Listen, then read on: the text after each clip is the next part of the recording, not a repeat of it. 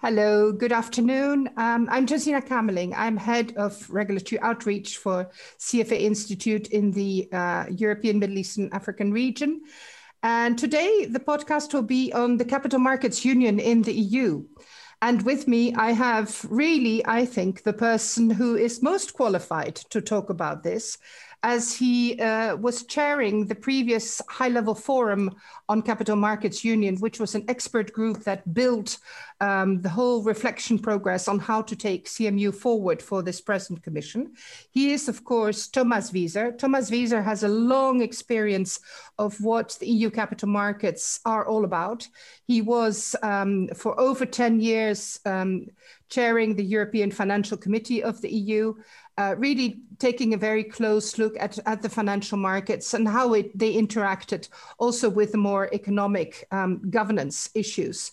Uh, Thomas, you're very welcome. Um, let me quickly introduce the topic because CFA Institute did a global corona survey in March, which was really, of course, at the start of the corona epidemic. Um, but what was interesting, we, we discussed with our charter holders a little bit what the effects of this virus might mean for regulation. Um, and that in that in itself was quite surprising because in the majority our, our members in the EMEA region, uh, specifically more or less in the EU, think that regulators and policymakers should take a proactive role and actually work together with industry on new solutions and design new regulatory frameworks to kickstart the normal market activities and to create a, a good capital market for, for the EU. Um, members in, in the EU uh, area really also think that securities regulators ought to be focusing on educating the public about the risks that are involved at the moment in the epidemic. Um, they, they, they are very concerned also that maybe tweaking regulation and, and lightening regulation is perhaps not the best way forward because it might create more uncertainty. So uh, this is an important point when we see, of course, within the European context, that there are uh, indeed um, measures ahead to lighten and tweak regulation. Um, again, they are um, also, our members are also concerned to really focus on essential uh, rulemaking and not come out with any rules that are really uh, not not of importance today. So that for me was was a good point to situate a little bit the debate where we are in Europe, um, because of course Europe has really thrown a big package. Um, throughout the EU recovery package to recover uh, the economic activity. Um, but this is really almost taking the capital markets into a public governance. Um, and without central bank support, without uh, government support, um, would there be a collapse? Now, how can we ensure, and with your experience, how can we ensure that we do unlock the private uh, markets and private investments because these are important to, to building um, a good equally balanced capital market. What, what do you think is important to complement public support, Thomas? So thanks very much, uh, for this uh, invitation. And uh, indeed, whilst we were working on uh, these issues, people started asking us, are you sure you want to be working on capital market union in the time of the pandemic? And of course, we discussed this. And we said more so than ever, because as we start recovering from the economic shock, uh, be it a V, a U, an L, or whatever, once we start recovering uh, from the capital and asset destruction that will uh, be a clear consequence, we will need capital markets more than ever. And this comes on top of the financing requirements coming from the ecological transformation, from the digital transformation. And very conventional uh, policy oriented people might have said, I didn't hear anybody saying it, might have said, oh, well, just trust fiscal policy and we will bring out the big bazooka and everything will be fine. But if you consider what the financing requirements will be, then public budgets would be hopelessly overextended if they tried to do everything. So we will need capital markets. Uh, our capital markets in Europe, our capital markets in the European Union, uh, well prepared in order to do this? Well, unfortunately not. Uh, a still huge amount uh, of lending uh, is done through bank financing is done through bank uh, uh, traditional bank finance. A huge amount of citizen savings uh, is sitting in conventional products and losing money as we as we speak. And therefore, in terms of supply, in terms of demand, uh, there is a very clear case to be made uh, for not only a case to be made for capital market financing, but for the dire need uh, in order to ramp uh, this up. If you think uh, of the different sources uh, of where private investment can be financed from, firstly, let's let's say for the sake of argument, uh, from the public uh, domain. Given where we are with debt to GDP ratios, uh, well, don't keep up your hope. Uh, secondly, uh, from uh, bank lending. If you look at the state of bank balance sheets, it is very unlikely that if you go to your bank, you will be received with open arms. Thirdly, from retained earnings, after the pandemic has hit, uh, it would be nice to have some earnings to be retained, but uh, they will be limited uh, to very few sectors. So, again, uh, we come uh, to capital markets as the source uh, of finance for future oriented companies that hopefully will have well survived the, the crisis but will need to grow uh, in the coming years uh, and uh, decades. So that is uh, how we made uh, the case for bringing a new effort uh, to bringing about a stronger capital market union for Europe, for the European Union, especially with Brexit. It's I think it's moved from the horizon to close, very close to us. And uh, the question, of course, is will Europe's largest capital market uh, be as available to all of us, not next year? I'm sure it will be, but will it be uh, as uh, efficient and as close uh, to our uh, companies in the year 2025, 2030, or not? I very much hope that it will be, but you can never be quite sure because this is what sovereignty is about, that the UK claims to be uh, regaining. It will be free to have its own rules, and therefore one at least needs to be prepared for such rules to be so divergent that uh, there will be little uh, or at least limited equivalence for economic actors. Uh, Thomas, you you raise very rightly so the economic, the geopolitical context, um, which, uh, as you say, is we're about a month and a half away or two months away uh, from Brexit, and um, th- this, you know, the discussions in in Europe um, really are amongst whether we can we can build a similar system or whether we find our our strength in diversity. Um, you um, you you know very well, and you have seen it in your in your long experience in in the EU institutions that. Um, Europe is is not one single view. It's a diversity of view. It's a diversity of markets. Um, your high level report on CMU came out between the new, uh, just before the new um, CMU 2.0 action plan came out, which came out just now, 24th of September. Um, this this action plan um, was uh, had a series of actions, uh, very precise, 16 legislative and non-legislative actions with three key objectives.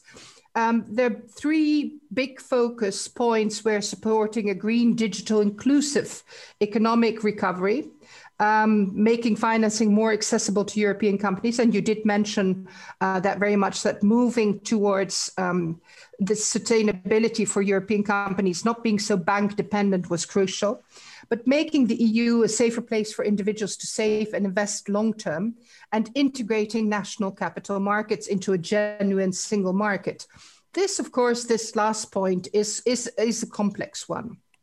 Um, it is a complex because there, of course, there is supervisory convergence because actions can be proposed at the EU level, but they need to be taken on board at the national level.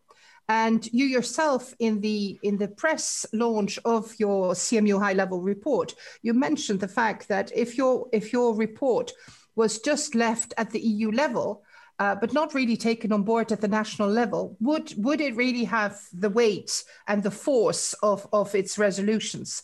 Um, what, what is your thinking now that you've seen CMU 2.0 come out? Um, I think all all reports and the CMU action plan of the Commission they go in the same direction. Uh, some of them are a bit more granular, some of them are a bit less granular. Uh, the some of them give greater weight uh, to supervisory issues than, than others, but they all go in the same direction. we've had a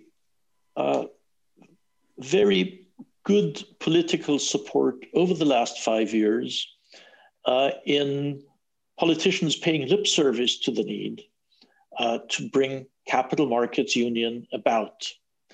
But I think it was not often well understood when they paid lip service to that what the real ramifications and implications were. And I think now they know more. And the problem, of course, is uh, that there is not one single magic solution which you uh, pull out of thin air, pour into legislation, transform it into national action plans, and lo and behold, you'll have a well functioning capital market union.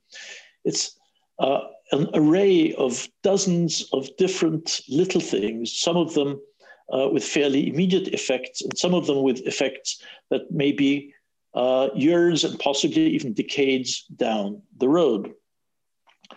But I sense uh, a greater willingness of uh, important politicians to uh, actually uh, dirty their hands uh, with the technical details uh, that are necessary and not uh, support capital market union only on Sunday, but also Monday through Friday uh, during, during the working week. If you leave it to the technicians, it will get bogged down in, in details because every national legislative technician is, of course, convinced that his or her uh, solution for something is perfect because it's hardwired into their national legislation. So it must be good. Uh, problem, of course, is uh, that the interests of Luxembourg uh, legislation and French legislation may not coincide.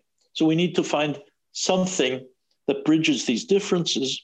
And this something, more often than not, uh, is to make sure that we don't have national gold plating, that we don't have uh, divergences in how EU rules are transformed into national legislation.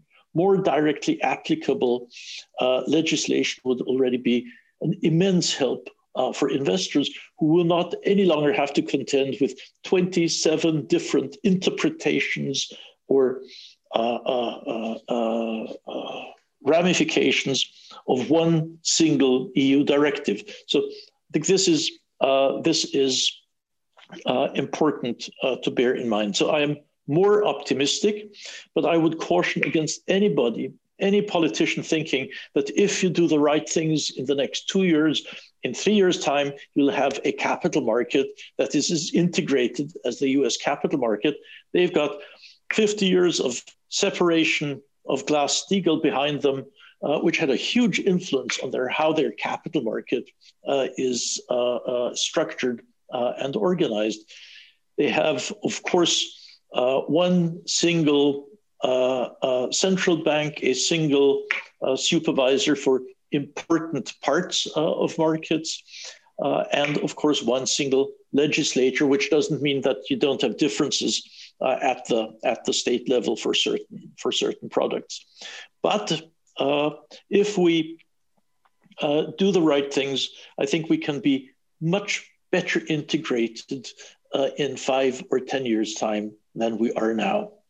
The basic question, of course, is will we be more integrated uh, for 27 small or medium sized capital markets? Or will the higher degree of integration be for 27 medium sized and large, vibrant, dynamic capital markets? So integrating 27 weakish uh, uh, capital markets, smallish capital markets, it's not, it's this, this won't solve many problems. So getting 27 not so huge national capital markets, dynamic, ramped up, uh, more vibrant, more fit for the 21st century.